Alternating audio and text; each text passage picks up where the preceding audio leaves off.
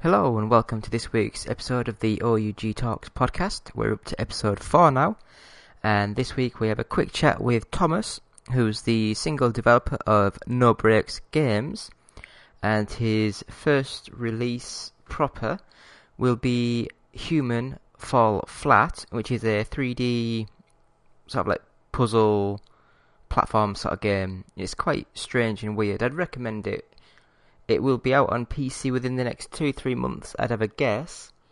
And towards the end of the year, it'll be coming to the Xbox One with the ID Xbox sort of scheme. So, without further ado, I'll just take it away and I'll start chatting with Thomas. So, thank you. Goodbye. Time travel. Mystical magic. Secret powers. Stardust can save the world. Test your intuition. Solve riddles and fulfill adventurous quests. In the new book, The Power Vested in Me, The Gatherers, Book 1, Volume 1. Available now on Amazon.com.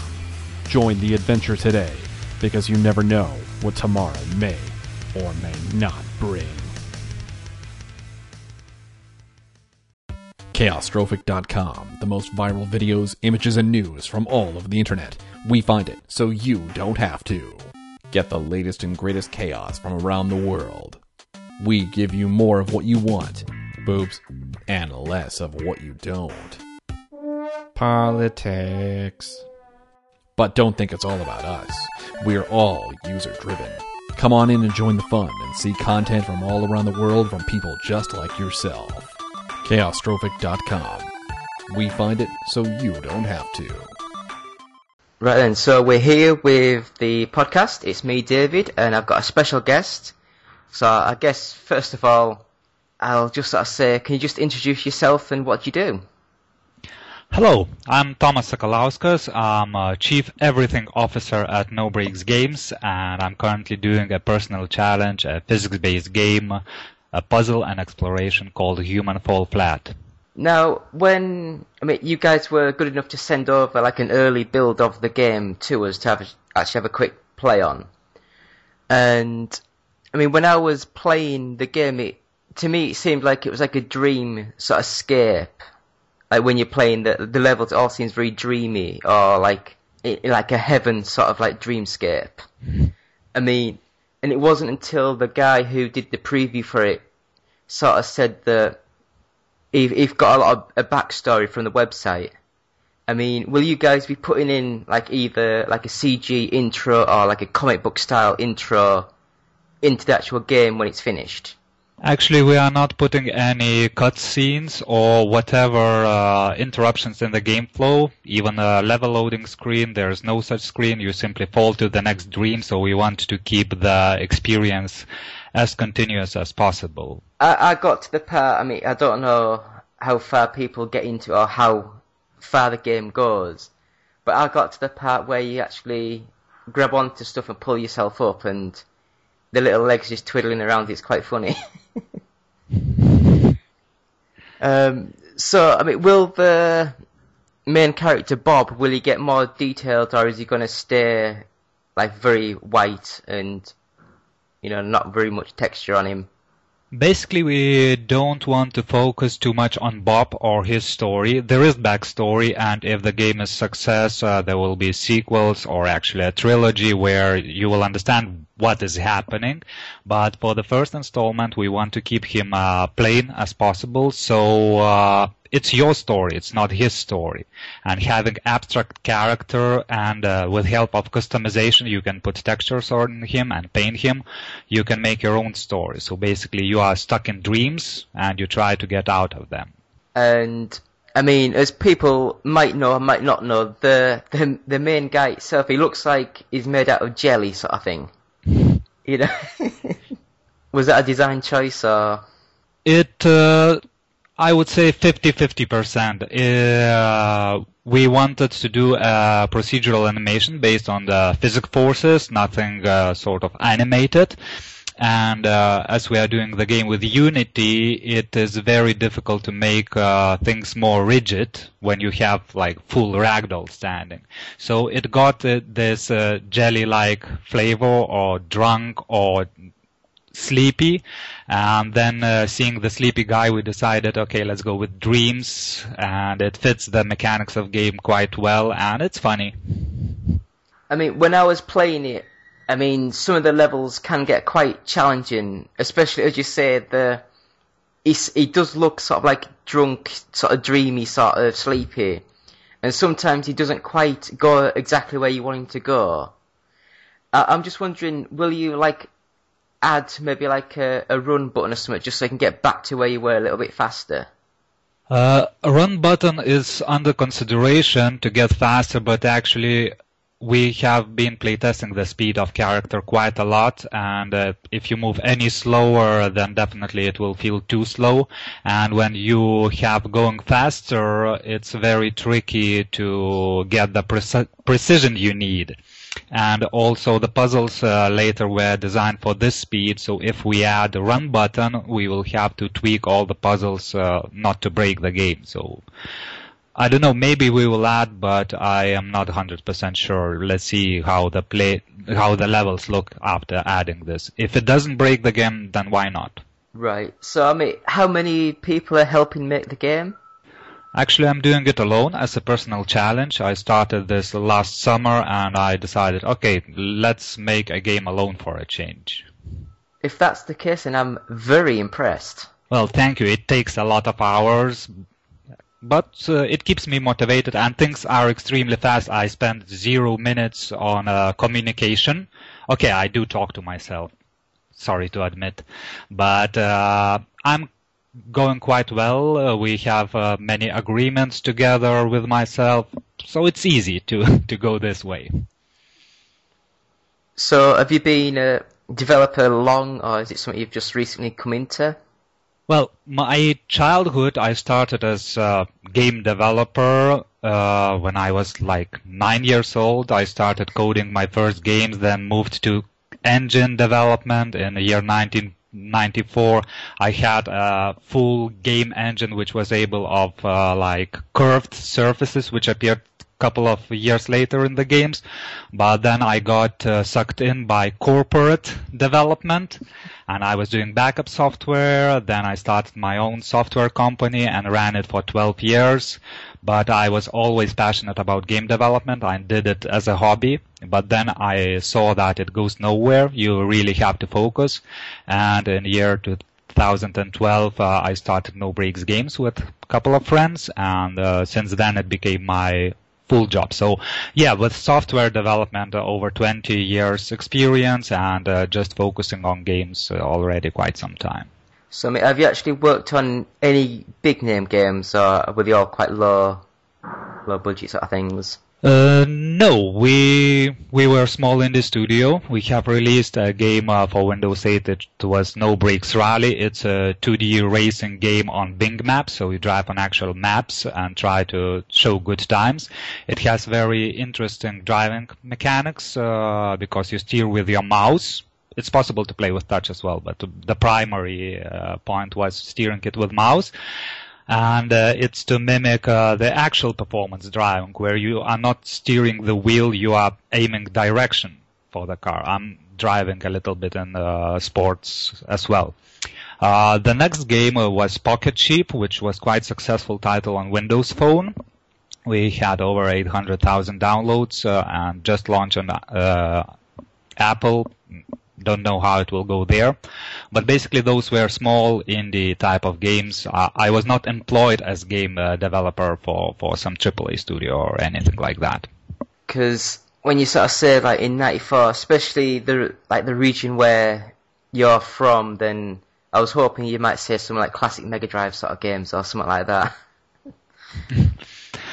no, actually, I was quite disconnected back then, and uh, there were no indies back then and to get into some serious business from here we didn't have the companies here and moving abroad uh, for a game company. I don't know. Maybe i should have done that but i didn't. Because i mean i know when i've talked to some I, don't know if you're aware of the, the game, but Sensible Software and like Sensible Soccer, Cannon Fodder, the, them sort of games.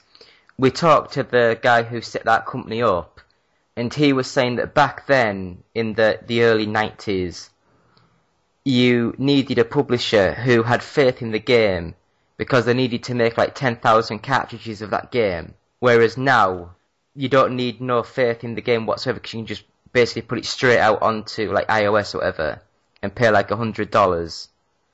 I mean, do you think that it shifted too far in favour of like, I don't want to say rubbish, but just people just getting some out quickly and it might not be to a standard? Yeah, that's a little bit sad. Okay, I'm in the developer too, so I'm happy that it, you don't have to have a multi-million budget to actually push something out.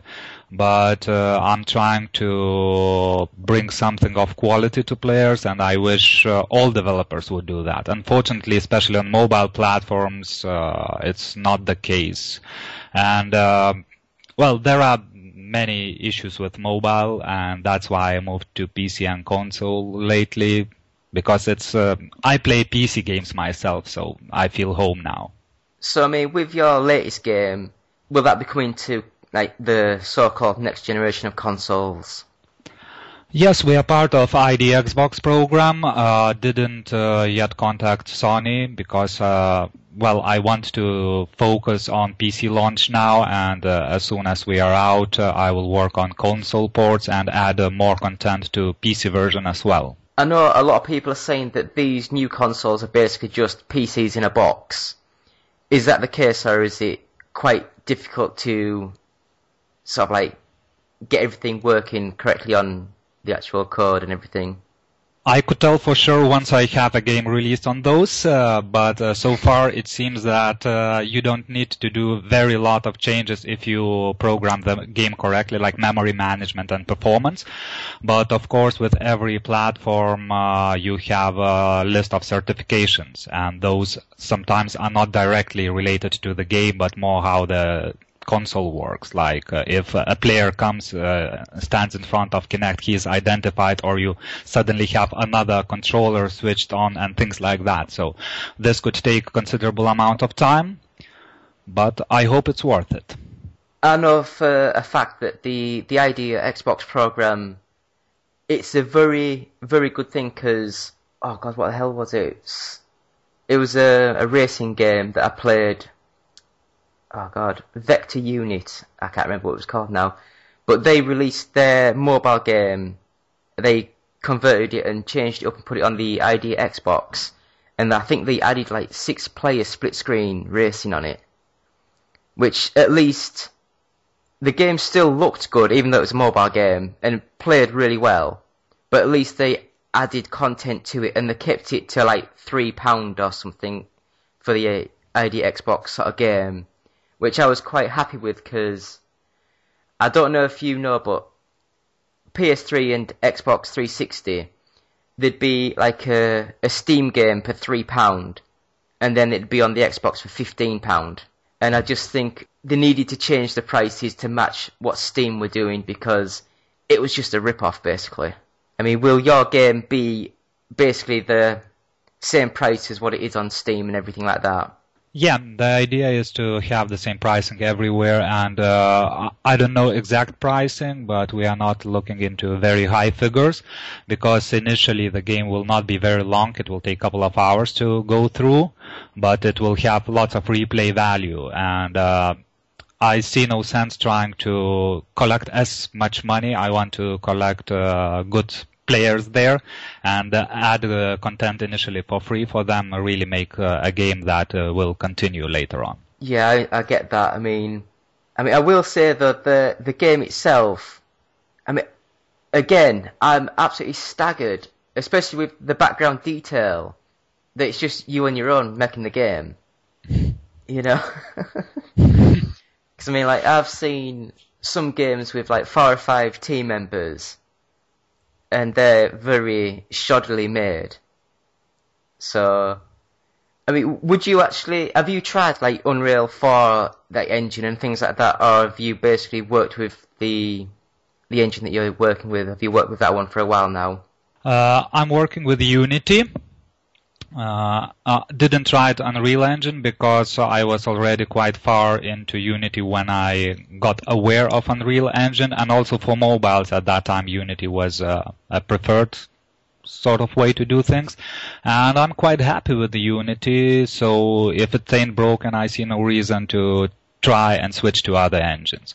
Before Unity, of course, I worked with XNA, with DirectX directly, and with proprietary engines, and that was a mess. And with Unity, it was you really can focus on your game. Yes, I mean, you say XNA. I haven't heard of that in ages.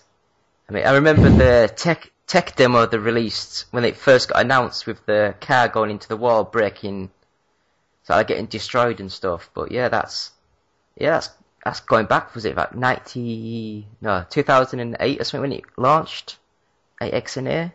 But I think it was earlier than that. Uh, it might have I'm just been sure. when Uh, they converted it over to the Xbox 360 sort of thing. Because I'm not really a PC player, I'm more of a console.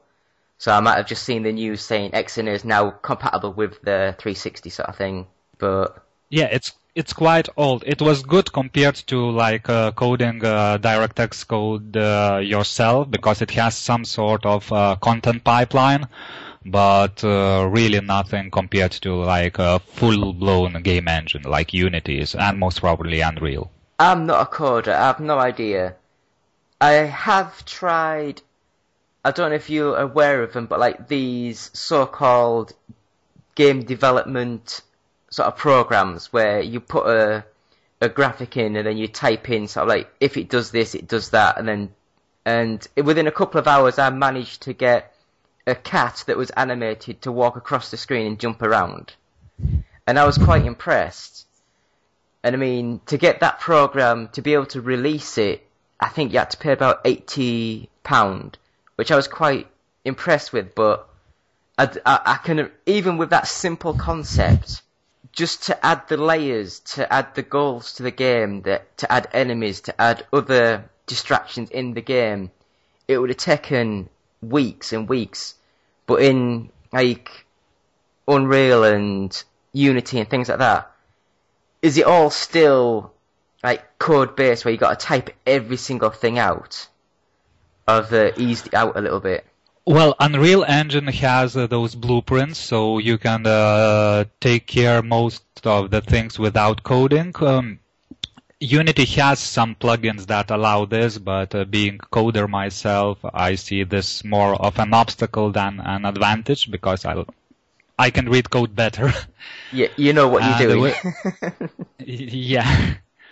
And for for game engines which are really simple, they are a good way to start. I have 12 year old son who has done his games in Game Maker when he was eight. It was a zombie game where you with artificial intelligence, pathfinding, shooting, and so on.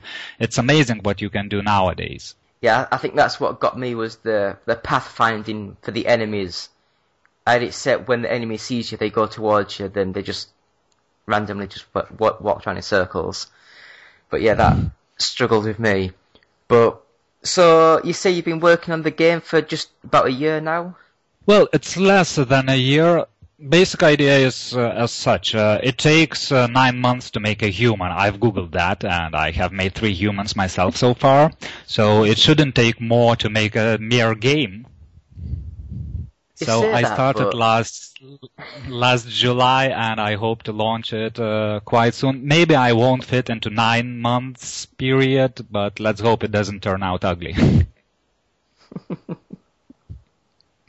No, it'll be cute in your eyes, whatever it turns out. Like, what is the end goal for this game? I mean, how many levels are you hoping to do for this sort of release?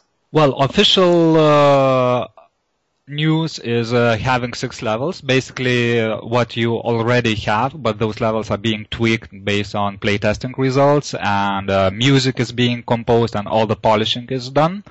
But uh, I will start working on uh, level sen- seven. I will not announce what it will be. It will be a secret. Uh, maybe I will be able to fit it uh, for the launch. If not, it will be a free update uh, soon post-launch. And then uh, consoles will come uh, by the end of the year, and I will be continuing making levels until then. So I don't know.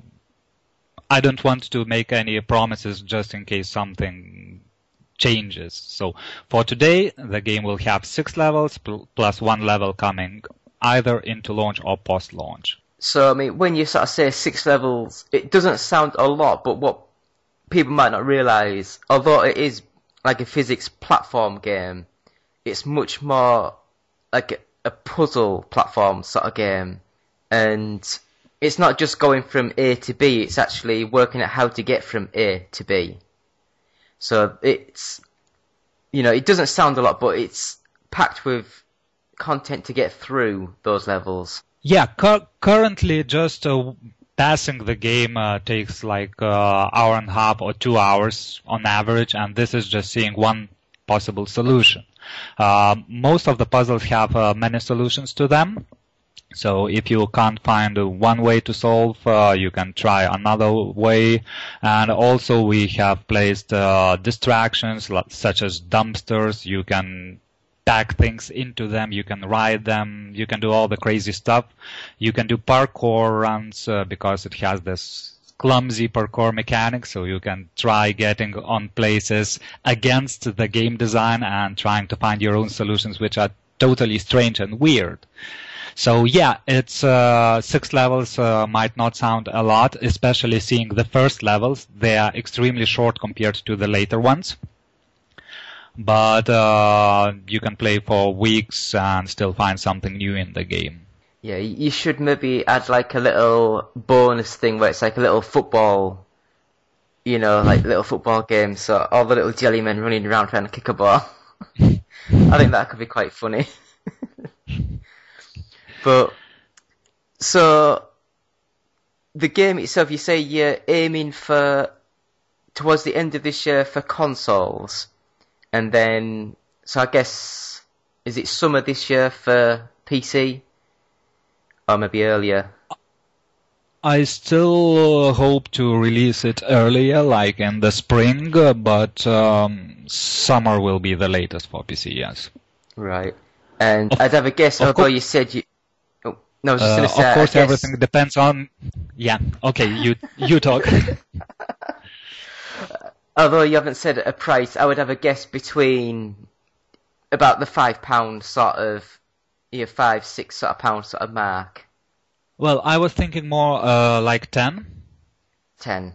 Uh, well, I, I don't know how it converts in pounds. I am thinking in dollars because it's sort of usual pricing. So it's uh, in the tier of ten dollar game, maybe fifteen dollar game. But uh, well, I cannot uh, tell the pricing because uh, we are still in green light, and uh, from what I understood, later you deal the pricing with Steam. So I'd rather not say the final price, but yeah. I'm not looking into those thirty dollar big indie games. Uh, it will yeah. be like quality indie game, and that's in $10, $15 range. And that's a question I, I wanted to ask because no one's ever. Well, I've never asked to be honest, but I know to get onto Steam Greenlight, do you pay like two hundred dollars or something, and then you have to get voted in to be accepted? You pay, I think it was 90 euros to submit uh, the game, and actually it's one time, so I can submit as many games as uh, I want. And then, yes, uh, you have to be voted to be considered for placement on Steam. Right, and I just wondered, is there a reason why you went through the green light rather than just waiting a couple more months and getting it on Steam proper? Uh, well, uh, new publisher always has to go to green light. So only if you are already a publisher, uh, you can uh, publish games without green light, as I understand. But for for new publisher, you always have to go. And another thing, it's not an obstacle. It's actually a very positive thing because I get uh, feedback from people. I see how they vote, uh, and I reach more players yeah, I mean, I was just thinking that launching it through Steam Greenlight, it actually gives you a bit of a marketing push without really doing anything. And then it gives you players yeah. that are willing to, to buy early, and then they'll sort of say what they like, what they don't like, and it gives you a, the option to make changes to the game before the final release. So I yeah, guess exactly. in a way, yeah, I can understand, yeah. I mean, I've got one question which I've, I'm asking quite a few people. I mean, a lot of them just sort of say they don't know. But I just wonder if you have any idea. It's not a question that you will know. I'm just asking people's opinions. And that is, why do you think when Microsoft basically appeared to have the the new Tomb Raider exclusive for a year, there was a lot of kickback. But when Sony's done the same thing with Street Fighter Five, no one said a thing. Well, I don't know. Somehow Microsoft manages to make himself a lot of enemies. And uh, whatever you take, uh, there are constantly flame wars for Windows, for Xbox, for Windows Phone, for Windows 8, for everything Microsoft does. Uh, usually is uh, resonated quite bad, or at least with certain groups of people. So I think uh, that's one of uh, the reasons that no matter what Microsoft will do, there will be haters out there.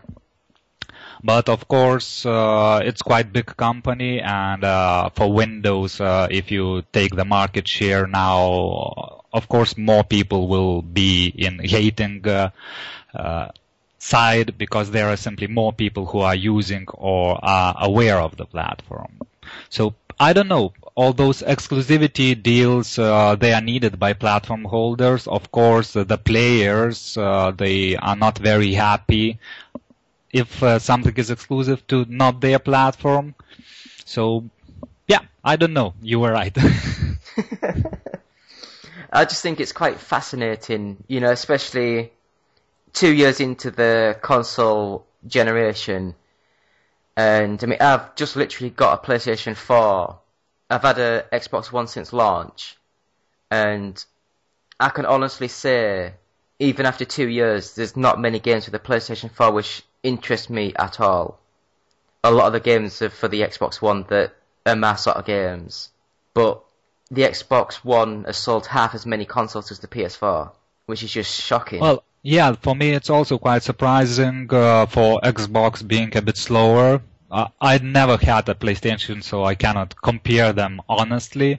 But I had a 360. I switched to one or uh, have both of them, and uh, I see nothing uh, wrong with it.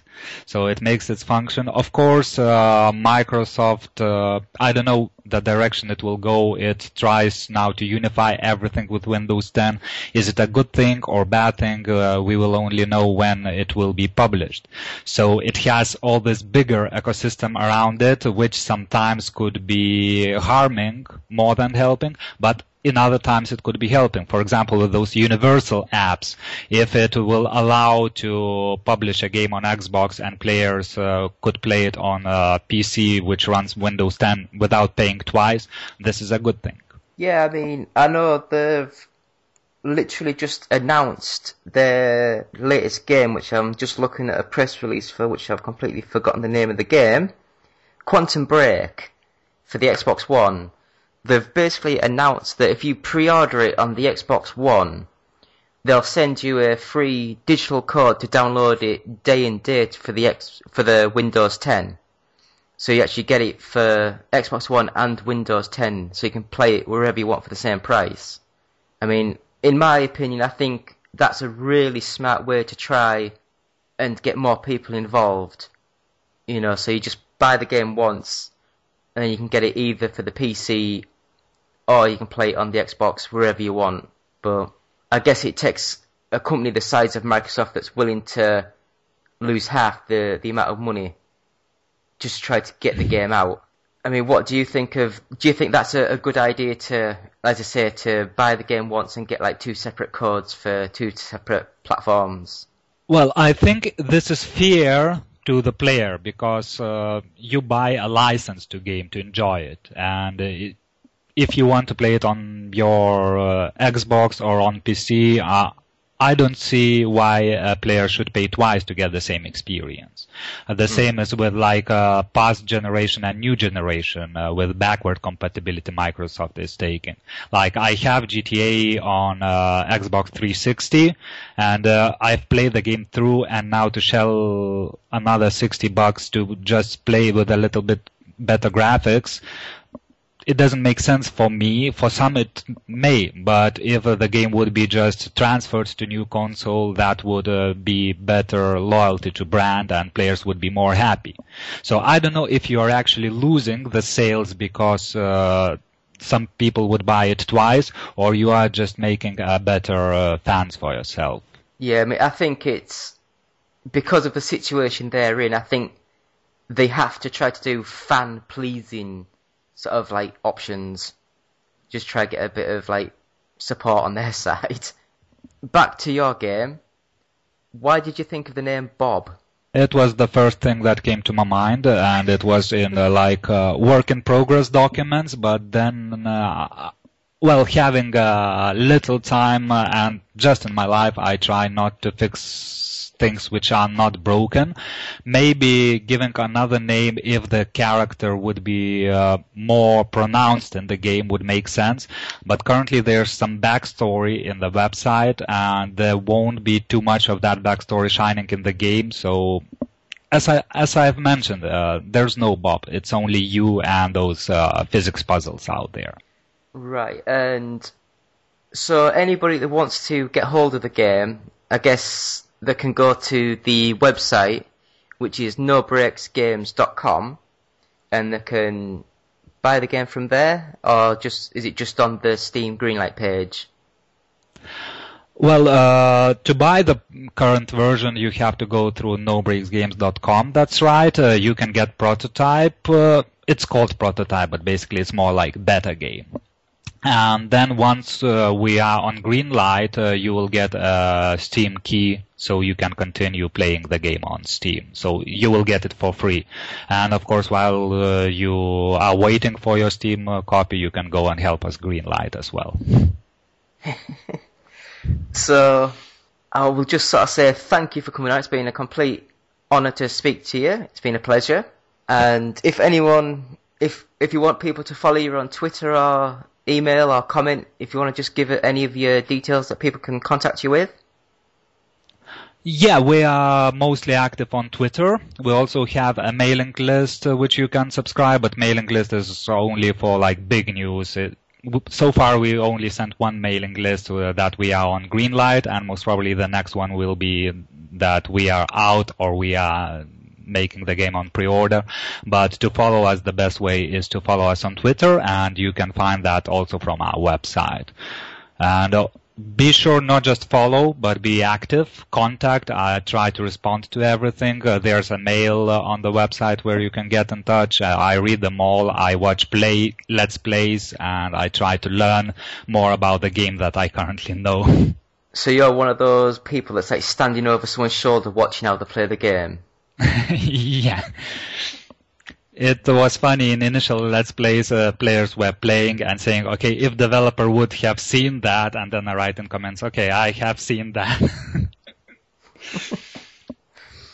I mean, I went to the pre-launch of the Xbox One over in the UK, and they were showing off the game Ryse, the fighting action sort of game, and in the early previews, they actually, to do a, a death move or a finishing move, a button appeared over the top of someone's head with like either X or B or something. So you knew what button to press.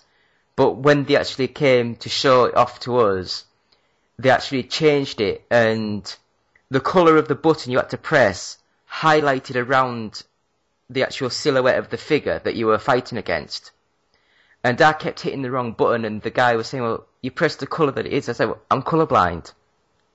You know, put the actual symbol back above the head and I'll be able to press the right button. And they were like, oh, we didn't think of that. We just wanted to take the big button prompt away from the screen. but I mean, I guess that's, it's things you learn during development.